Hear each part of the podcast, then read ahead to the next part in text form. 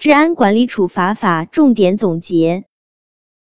一、治安管理处罚的调整范围。我国治安管理处罚的调整范围包括以下几个方面：一、扰乱公共秩序、妨碍公共安全、侵犯人身权利财产权利、妨碍社会管理、具有社会危害性，尚不够刑事处罚的；二、治安管理处罚的程序适用本法的规定的；三、在中华人民共和国领域内发生的违反治安管理行为，除法律有特别规定外的，是在中华人民共和国船舶和航空器内发生的违反治安管理行为，除法律有特别规定外的。二、治安管理处罚的种类。治安管理处罚的种类分为警告、罚款、行政拘留。吊销公安机关发放的许可证，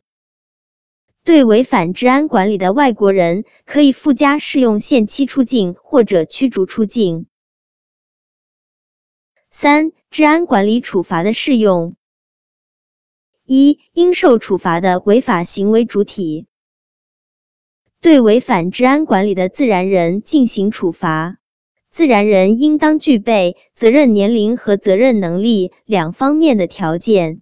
责任年龄是承担行政违法责任必须达到的年龄。已满十四周岁不满十八周岁的人违反治安管理的，从轻或减轻处罚；不满十四周岁的人违反治安管理的，不予处罚，但是应当责令其监护人严加管教。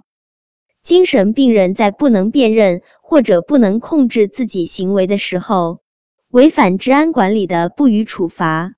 但是应当责令其监护人严加看管和治疗。间歇性的精神病人在精神正常的时候违反治安管理的，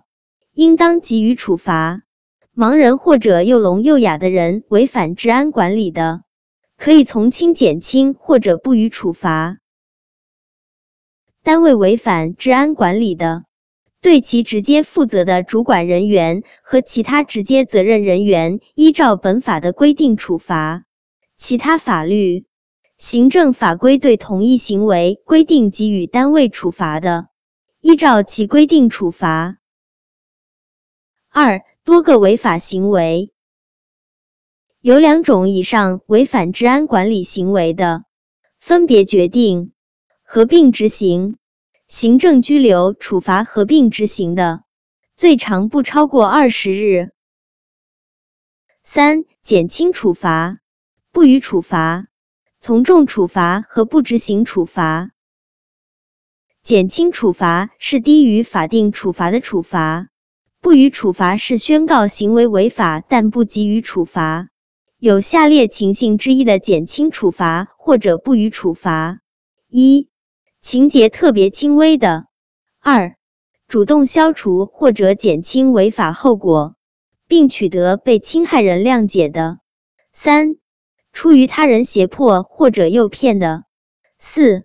主动投案，向公安机关如实陈述自己违法行为的；五、有立功表现的。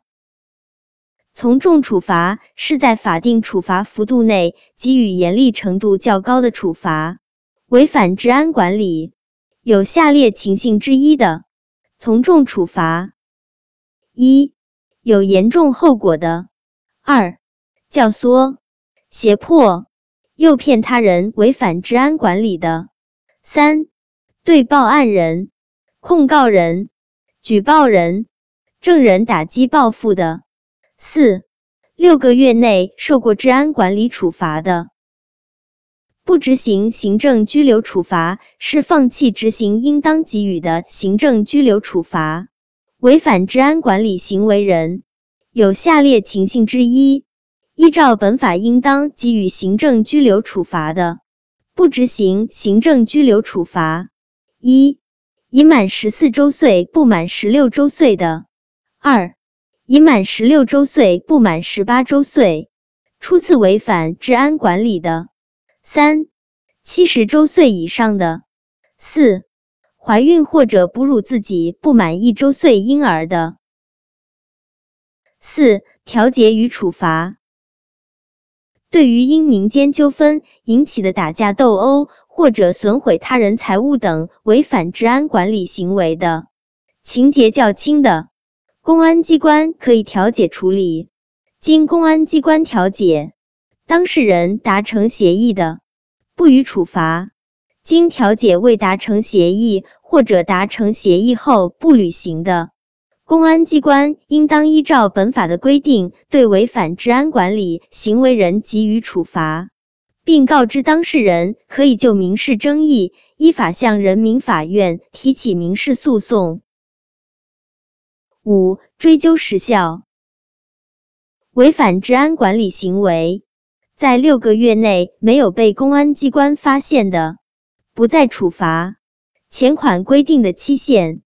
从违反治安管理行为发生之日起计算，违反治安管理行为有连续或者继续状态的，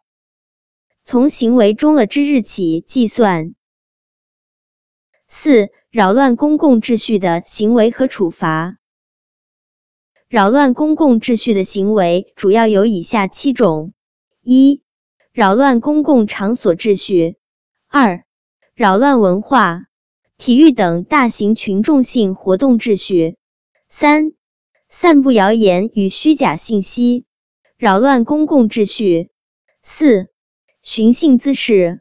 五、组织迷信活动。六、故意干扰无线电业务正常进行。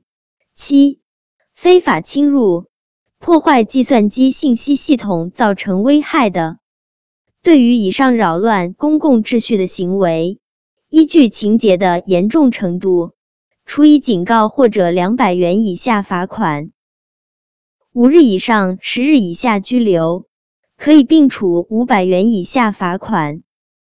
十日以上十五日以下拘留，可以并处一千元以下罚款不等的处罚。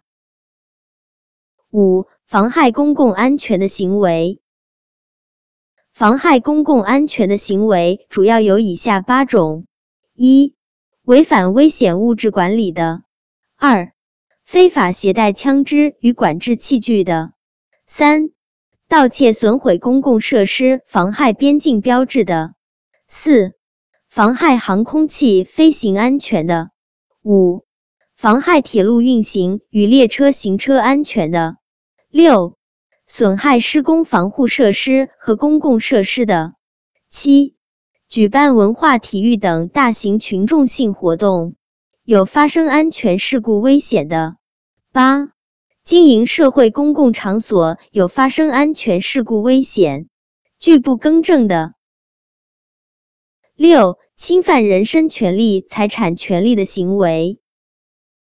侵犯人身权利的行为主要有以下七种：一、侵犯他人身心健康的行为；二、侵犯他人人身自由的行为；三、侵犯他人人格名誉的行为；四、侵犯他人通信自由的行为；五、侵犯他人隐私的行为；六、遗弃无行为能力人的行为；七、煽动民族仇恨、民族歧视的行为。侵犯财产权利的行为主要有以下三种。一、强买强卖商品，强迫他人提供服务或者强迫他人接受服务的行为；